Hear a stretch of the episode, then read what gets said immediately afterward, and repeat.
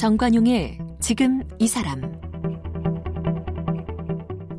여러분 안녕하십니까 정관용입니다. 네, 우리나라에서 지금 반려동물 키우는 인구 천만 명을 넘었다고 하죠. 과거에는 애완동물 이렇게 불렀어요. 사람에게 즐거움을 주기 위해서 키우는 존재 이런 의미죠. 근데 이제 반려동물 이 사람과 함께 살아가면서 정서적 교류를 하는 가족 구성원의 하나 이런 의미로 어, 격상된 상태입니다. 그런데 반려동물 키우고 좋아하는 인구가 늘어나면서 그에 따른 문제도 발생하죠. 어, 이웃을 다치게 하기도 하고 소음 갈등을 일으키기도 하고 책임 없이 버려서 유기견, 유기묘 문제도 심각하고요. 자, 반려동물과 더불어 모두가 함께 잘 살아가려면 어떻게 해야 할까? 오늘 이 대한민국 제1호 반려견 심리 전문가이시죠. 동물훈련사 이웅종 소장을 함께 만나겠습니다.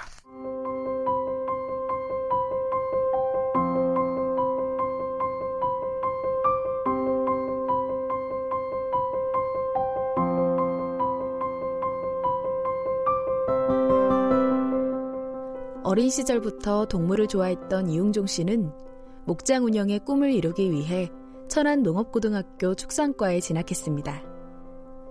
고등학교 졸업 후 해병대에 입대한 그는 군견을 보고 반려견 훈련사에 관심을 갖게 됐습니다.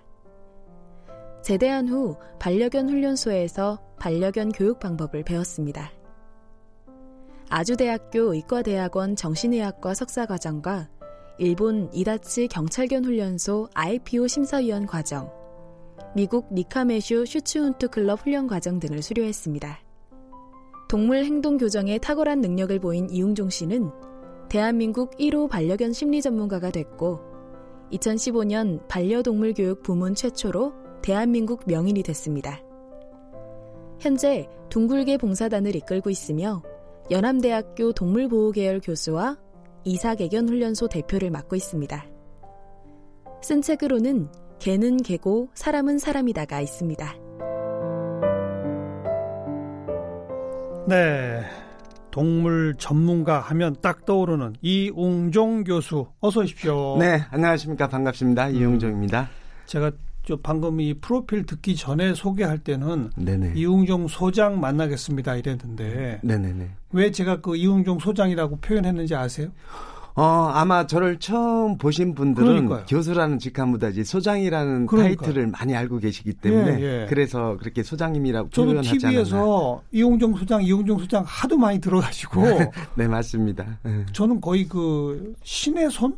아니 뭐 시, 손만 갖고 하시는 것도 아니니까 눈빛도 있고 뭐도 있고. 네.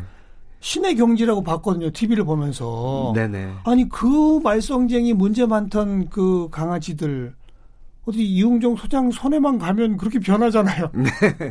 네, 보통 이제 개들에 대한 행동이라든지 어. 개들이 무엇을 요구하는지에 대한 것을 조금 이해를 하려고 하면 누구나가 함께 다 읽을 수가 있거든요. 음. 근데 우리 아이들이 표현하고 행동하는 것을 뭐 사람에 맞춰서 모든 것을 해석하려고 하다 보니까 어려운 부분들이 모르죠. 많은데 우린 모르죠. 네, 맞습니다. 그래서 개들이 왜 저런 행동을 할까 어. 조금 이해력도 갖고요. 어. 그다음에 가장 큰 변화를 시켜주는 것은 반려자 본인들이거든요. 그렇죠. 보호자분님들이 행동하는 것을 자기 스스로가 잘 몰라요. 예, 예. 무조건 오냐 오냐 해주고 잘못했을 때는 꾸짖어야 되는데 음. 그저 사랑스럽다 보니까 음. 그걸 잘 못하거든요. 그래서 그런 변화를 시켜주면서 이제 걔들의 행동 변화의 시작이 되는 거죠. 음. 지금 저 저도 처음 알은 게 이 천안 농업고등학교 축산과 네네. 목장 운영하려고 그러다 해병대 가서 이 군견을 보고 반했다. 네. 그럼 그 해병대에서 군견병을 하셨던 거예요? 그건 아니에요. 어, 군견병은 잠깐 했는데요. 잠깐? 정식적인 군견병은 아니었었고요. 어. 어, 제가 이제 군대 생활을 하면서 어, 섬으로 제가 발령을 받았거든요. 섬? 네네. 저 부산, 그 당시 지금은 이제 다리가 낮았는데 예전에는 거기가 섬이었 가덕도라는 섬이었었는데. 가덕도? 네네. 예, 예. 부산 예, 거기, 네. 네, 맞습니다. 거기를 갔더니만 음. 거기에 제가 자대 배치 받은 곳에 군견이 있더라고요. 예, 예. 그래서 저희가 이제 어 정말 힘들게 어, 훈련도 받고 전출 명령을 받고 이 모든 것이 낯설었잖아요. 예. 근데 그 섬에 들어가는데 어 정말 들어가기가 이야기 듣긴 굉장히 힘든 곳이다라고 어. 듣고 들어갔습니다. 아, 네. 신병 때는 다, 다 겁나죠. 네, 그렇죠. 그래서 들어가는 순간 그 음. 입구에 세파트견이 있더라고요. 어. 어, 그것이 바로 궁견이었었습니다. 예. 이제 말로만 듣던 궁견을 이제 만나게 됐고요. 어. 거기 잠깐 있는 사이에 선임 선배님께서 그 궁견을 교육시키는 모습, 앉아 엎드려 음, 음. 뭐 공격 명령 이런 모습을 보니까 너무나 멋있었고 어. 저도 이제 강아지에 대해서 굉장히 좋아했던 그 시절이었었거든요. 아, 어려서부터 강아지를 원래 좋아하셨어요? 네, 그렇습니다. 어, 집에서 많이 키우셨고? 네, 어렸을 때 이제 저희가 키운 거 시골에서 네. 자라다 보니까 네. 뭐 지금처럼 순종견이 아니고 아니, 뭐. 검둥이, 누렁이 잘하실 네, 거예요. 다 그렇죠. 네, 네. 어. 네, 그런 견을 키우면서 순종견이 음. 어디 있어요? 네, 맞습니다. 그 종 자꾸 따지는 것도 이상한 거예요. 네, 맞습니다. 그 당시만 하더라도 어, 누렁이, 검둥이 데리고 이제 음. 제가 유일하게 할 수 있는 것이 어, 산이나 어디 들 이렇게 나가는 걸 굉장히 그렇죠. 좋아했었거든요. 네. 어렸을 때에도. 네. 그때 항상 제 옆에는 강아지들이 어. 항상 따라다녔습니다. 그게 인연이 됐죠. 그래, 그랬어요. 그 군견 모습을 보고 네. 아, 내가 저걸 좀 해야 되겠다 이렇게 생각하신 거예요? 네. 어. 그 전에는 이제 처음 생각했던 건 이제 소, 돼지, 닭 이런 목장 꿈을 가졌었는데 사실 군대 가면서도 이것을 내가 해야 될까 할수 음. 있을까 이제 음. 고민이 굉장히 많았습니다. 사실 어, 소돼지당 목장을 하려면 넓은 땅이 필요하고 비용도 많이 들어가잖아요. 돈이 있어야죠 그렇죠. 한마디로. 네. 근데 저희 집안 사정상 어. 경제적으로 뭐 그거 할 수 있는 여건은 아니었었거든요. 그래서 그때 또 하나의 꿈이 있었던 것이 그 당시는 강아지 교육을 생각했던 것이 아니라 종견장이라고 또 있었어요. 아. 예, 교배를 시켜주고 예, 비용을 예. 받는. 요즘 그, 요즘 강아지 공장이라고 이렇게 비판받는. 네, 예, 예 그렇죠. 예. 네 그런 곳이 있어가지고 어 나도 강아지를 키워서 그 종견장 개도 좋아하기 때문에 저런 것도 해볼까 이런 것도 생각을 어. 했다가 어. 군견이 교육하는 모습을 보고 와 이것은 어. 나의 직업이다. 나는 네, 네. 이것을 반드시 배워야 되겠다 예. 한 것이 이제 군견을 만나서 음. 그 인연이 됐던 겁니다. 그 시절이 그 몇 년도쯤인 거예요, 그러면? 어, 지금으로 저기 치면은 한 30, 한 2, 3년 전이죠. 그죠? 네네. 그 시절에는 반려견, 뭐 반려견, 반려동물 이런 표현을 잘 안 쓰던 시절이고 사실 반려견 훈련소 이런 개념도 굉장히 좀 드물었던 시절인데 거의 성각자셨던 거예요. 그죠? 네. 그 당시만 하더라도 이제 강아지 훈련소 그러면 어. 이제 군견이라고는 들어봤지만 그렇죠. 일반 사회에 나가서는 이제 강아지를 교육 교육을 시키는 것이 있었을까 예. 뭐 그런 고민들이 또 굉장히 되더라고요. 예, 예. 그래서 제가 제일 먼저 했던 것이 이제 휴가를 받잖아요. 음. 휴가를 받아서 지금처럼 뭐 정보나 이런 것들이 많이 있었던 시절이 아니다 보니까 인터넷도 없고 네. 예. 그래서 제일 먼저 간 것이 우체국을 갔어요. 예. 우체국을 가서 저 팔도에 있는 전화번호부 책을 전부 뒤지다 보니까요. 어. 전국에 훈련소라는 것이 제 기억에 한 일곱 개 정도 있었던 것 같아요. 개 훈련소. 네네. 오. 그래서 아 나는 이거 이거 제대하면 어. 바로 애견 훈련소 견습생으로 들어가서 예. 이 군견 기술, 이 강아지 교육시키는 것을 예. 배워야 되겠다라는 오. 생각을 갖게 된 그, 것이. 그래 찾아가셨어요. 제대하고서. 네, 그렇습니다. 갔더니 그 거기는 뭘 하던 곳이었었어요? 그 시절에는? 어 그때도 이제 저희가 찾아간 것은 이제 애견 훈련소를 보고 찾아간 예. 것이거든요. 예, 그 당시 이제 수원에 있었던 것이거든요. 이삭 애견 훈련소라고 해서 어. 그 제가 사는 지역이 충청도 천안 쪽에 가까워요. 예. 천안 쪽에도 훈련소가 하나가 있었어요. 그 예, 당시에. 예. 근데 거기를 가려고 하다 보니까 눈이 오고 비, 비가 음. 오고 갈 여건이 맞지 않더라고요. 어. 그래서 우연찮게 어, 천안에서 이제 친구들과 약속이 정해져 있었고 그래서 시간이 나기 때문에 전화를 한번 걸어봤습니다. 그랬더니 음. 마침 사람을 쓴다고 하더라고요. 어. 그래가지고 친구 약속 다 취소시키고 바로 수원으로 달려갔죠. 어. 그래 거기 가서 거기 가서 봤더니만 군대에서 봤던 재롱 말고 어. 군대에서는 앉아 엎드려 물어 놔 이런 것들을 보여줬다고 하면 예. 이 사회 나와 봤더니만 뭐 사다리 타기, 시장 바구니 물고 시장 보기, 어. 뭐 손주기 아주 다양한 모습들을 하는 모습을 보고 예. 완전히 거기서 반했죠. 예. 바로 이거다. 그래서 바로 군대 제대하자마자 어. 바로 이제 훈련소에 입문하게 됐죠. 지금 그런 궁금한 게 그 30여 년 전 그 시절에 뭐 사다리를 타고 장바구니를 물고 사람을 따라다니고 그렇게 강아지들을 훈련시켜 달라고 누군가 부탁을 하는 걸 거 아니에요. 그렇죠. 그렇게 의뢰하는 사람들이 도대체 누구예요? 어떤 고객들이 있었던 거예요? 어, 지금 이렇게 얘기하면 웃을지 모르거든요. 예전에 반려견 훈련 훈련을 시키는 의뢰하시는 분들은 기업인 사장님들이었고요. 어. 경제적으로 여유 있는 사람. 그렇겠죠, 한마디로 그렇겠죠. 저희 때는 이렇게 통했습니다. 음. 강아지 교육은 부의 상징. 맞아요. 네, 이렇게 표현을 돈 했었을 쓰는 사람이 30년 전에 누가 있었겠어요. 네, 맞습니다. 어. 그래서 이렇게 훈련소들이 그게 많이 있지는 않았었고요. 고객도 없으니까 네네. 훈련소도 많지 않을 거고. 네, 그렇습니다. 그리고 아마 대부분 큰 개들 아니었어요? 그때 의뢰시키는 거. 어, 지금들은 이제 품종이 굉장히 다양해졌잖아요. 예. 실질적으로 그 당시만 하더라도 세파트, 뭐 진돗견, 그러니까. 노트발로 견종 자체가 어. 그렇게 많지는 않았습니다. 그렇죠. 훈련소에 뭐 견종 품종의 다양성이라고 하면 음. 다섯에서 품종? 네. 뭐 지금은 일반적으로 한 40여 종 이상의 음. 기존의 음. 훈련소나 이런 데서 교육을 받고 있지만 그 당시만 해도 애완견도 잘 보지 못했을 당시였거든요. 그렇죠. 그렇죠. 그리고 다 마당에서 키우고 요즘은 그냥 다 침대에서 같이 끌어안고 자는 조그만 그런 강아지들이 워낙 많은데 그 시절엔 그런 강아지들도 거의 없었죠. 네, 아무래도 이제 예전에는 저, 어, 반려견 그러면은 쉽게 얘기해서 목적이 어떻게 이루어져 있냐면 경비견 집, 집 지키는, 게, 게, 주인을 예. 지키는 게 예. 또는 어디 별장 같은 데를 지키는 그렇죠. 이런 경비 경호견을 어. 거의 어. 의미했거든요. 예. 그렇다 보니까 뭐 지금처럼 애완견을 뭐 안고 다니거나 음. 애완견이 보편화되어 있거나 그렇지는 거의 않았을 당시입니다. 네, 이것이 네. 어찌 보면 이제 시대가 이제 흘러가면서부터 이 애완견이라는 것도 이제 생겨났고 예. 작은 개들이 또 많은 사랑들을 받기 시작하면서 이게 어 애완견이 침대로 들어가기 시작한 태어난 것이 우리나라에서는 역사가 그렇게 길지만은 않습니다. 한 10년? 그죠? 네. 그 10년 정도 될 겁니다. 음, 그리고 뭐 일본에서도 미국에서도 아주 체계적으로 교육을 또 받으시고 우리나라가 이렇게 반려동물 천만 시대 이런 시대가 오리라는 걸 미리 내다 보신 거죠. 네, 제가 그러니까 저, 음. 대한민국 명인 반려동물 교육부문 제 1호 명장 이렇게 되신 거 아닙니까? 네. 어떻게 보면 그 당시 제가 이 직업을 선택했을 때에도 음. 그 당시 제가 느꼈던 것은 그 하나는 정확하게 있었던 것 같아요.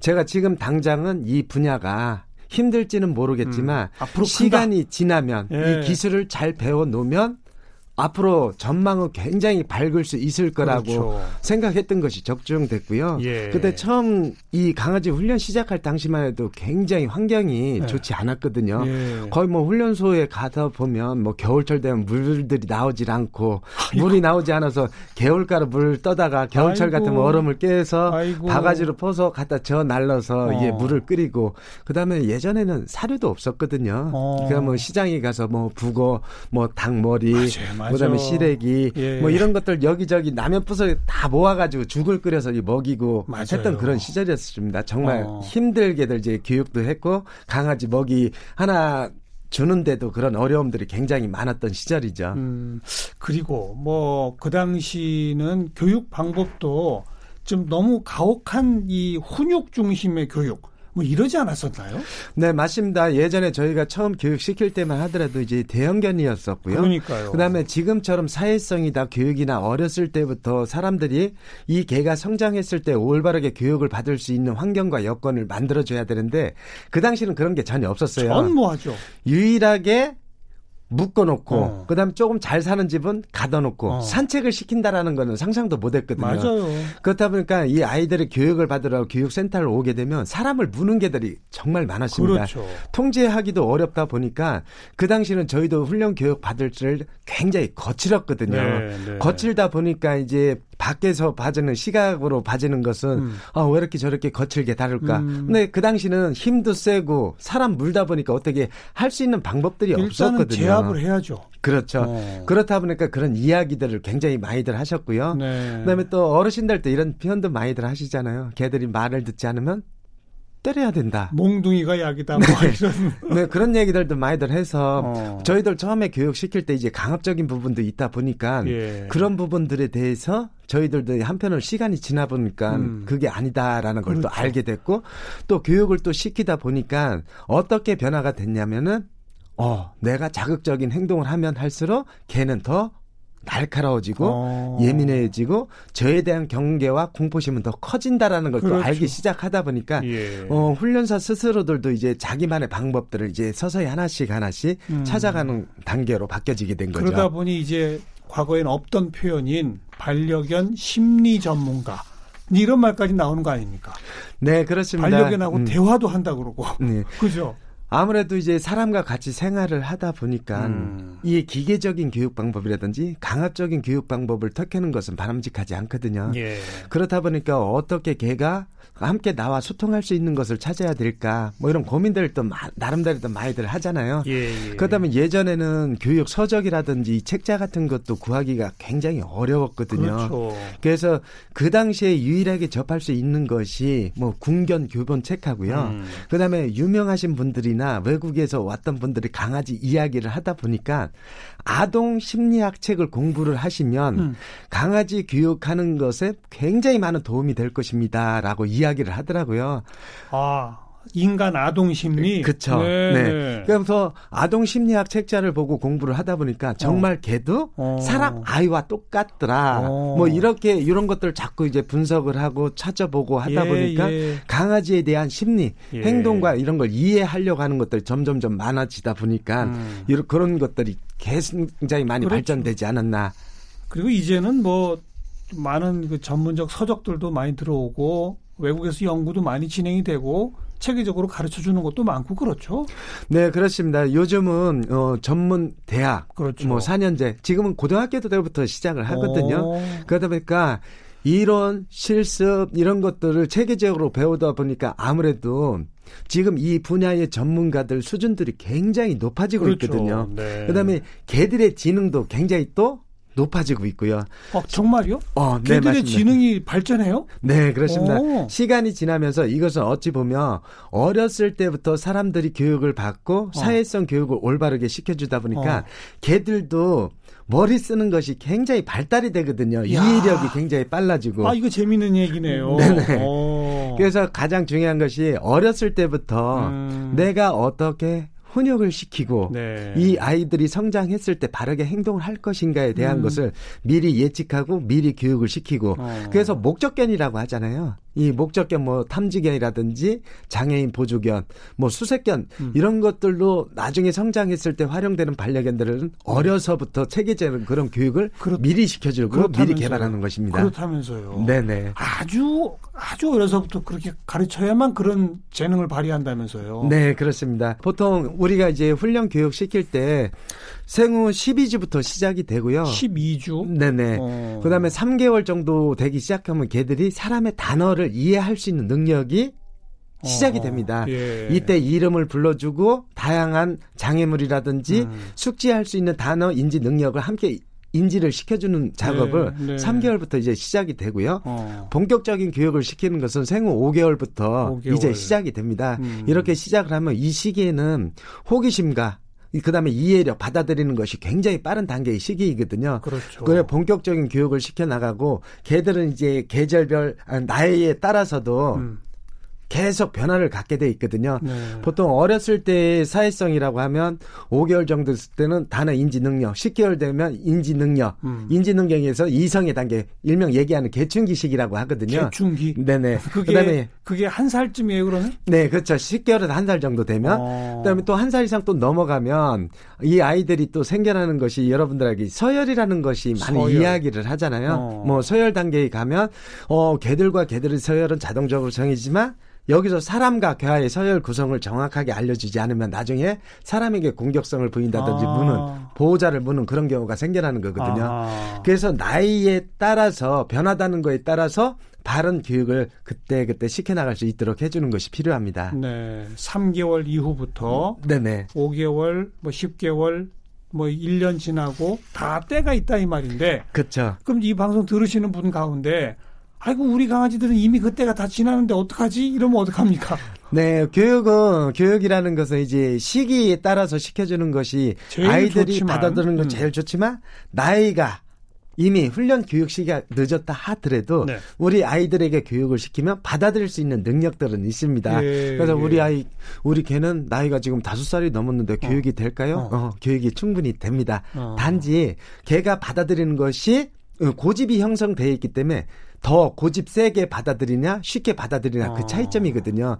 그렇지만 개들은 어렸을 때 정말 착한 개라 하더라도 나이가 네. 들어가면서 예민해지고 공격성을 보일 수도 있고요. 어. 공격성을 보였던 개도 어느 날 시간이 지나면서 사람들을 많이 접하면서 공격성을 또 없어지기도 하거든요. 예, 예. 이것은 항상 변할 수 있기 때문에 예. 반려견과 함께 생활을 하면서 늘 개들이 행동하는 것을 음. 관찰하고 교육하고 이것을 끝까지 해주셔야 됩니다. 네, 제일 안 좋고 위험한 건 공격성이죠.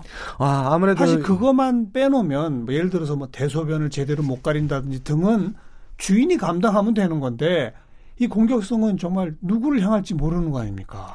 네, 그렇습니다. 요즘 이제 공격성에 대해서 이제 사건 사고가 끊이질 많죠. 않고 있잖아요. 네. 이 공격성이라는 것은 어렸을 때 환경이 매우 중요합니다. 아. 그다음에 요즘 이제 대형견 사고가 많은 것 많이 나는 것은 관리 부주의거든요. 음.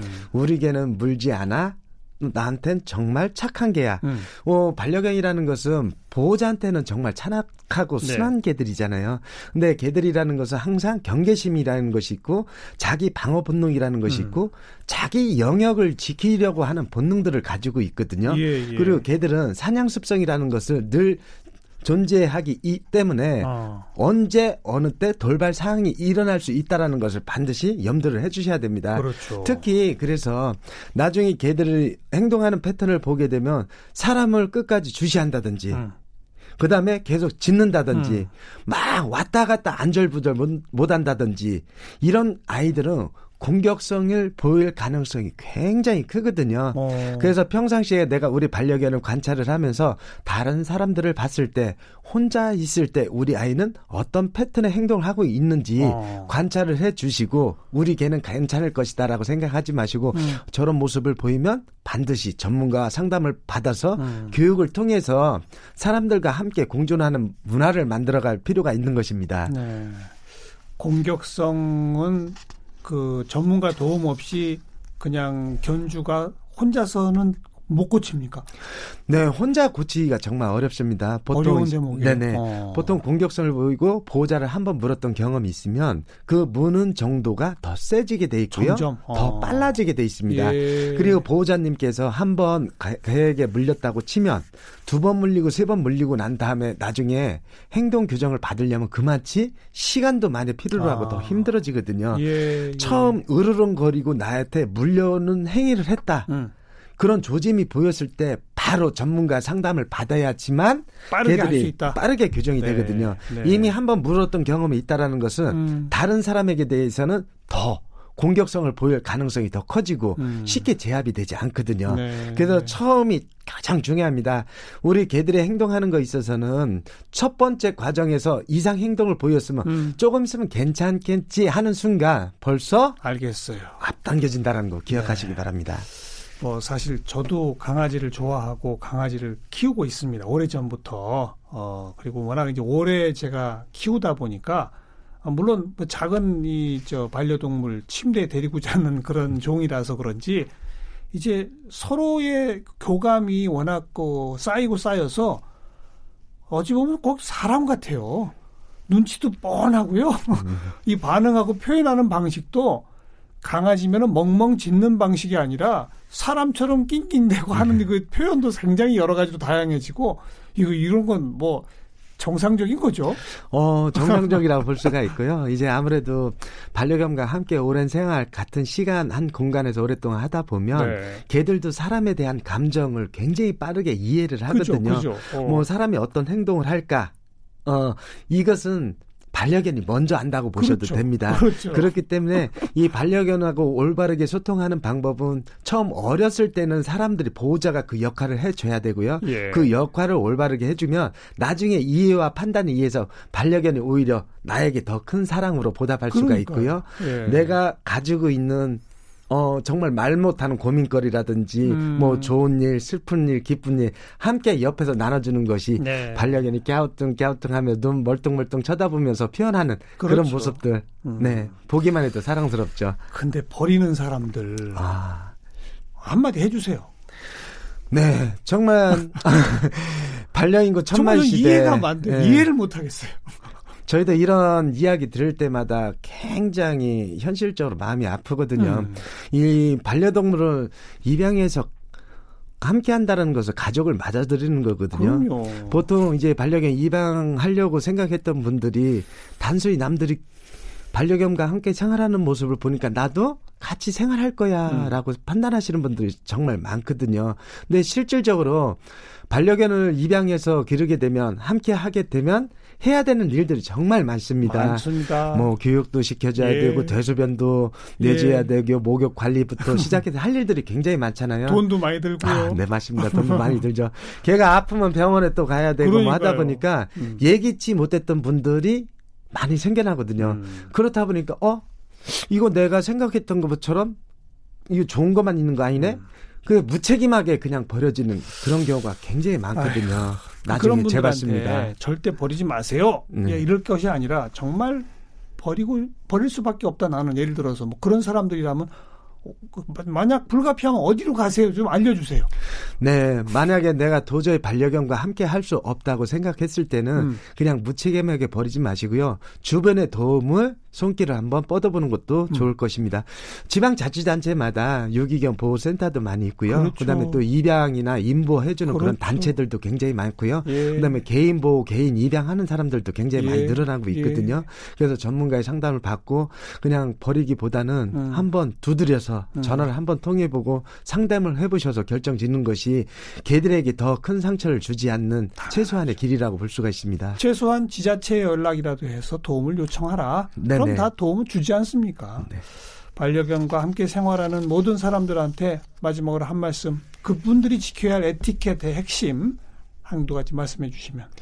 네, 반려동물 입양해서 기르는 사람은 책임이라는 것이 있고요. 이것은 그 나라의 민족성이거든요. 하나의 또 다른 음. 문화입니다. 맞아요. 반려 문화가 성숙하면 함께 살아가는 공존에 있어서도 아름다운 사회를 형성할 수가 예, 있거든요. 예, 예. 이 반려동물은 어떻게 보면 굉장히 나약하고 연약한 존재이거든요. 그렇죠. 이 보살피는 것도 사람인 우리들이 책임져야 되는 음. 그런 또 하나의 과정이기 때문에 그렇죠. 정말로 반려동물 사랑하고 아끼신다면 끝까지 책임을 지시고 음. 함께하는 패티켓, 에티켓 문화를 음. 함께 성숙한 문화를 만들어 주셨으면 좋겠습니다. 네. 우리 방금 이웅정 교수 표시 표현하신 것처럼 반려동물의 동물권이 어느 정도 있느냐가 그 나라 문화의 선진화 정도를 가늠하는 척도가 되지 않습니까? 네, 그렇습니다. 네. 네, 연암대학교 동물보호 계열의 이웅종 교수를 함께 만났습니다. 고맙습니다. 네, 감사합니다.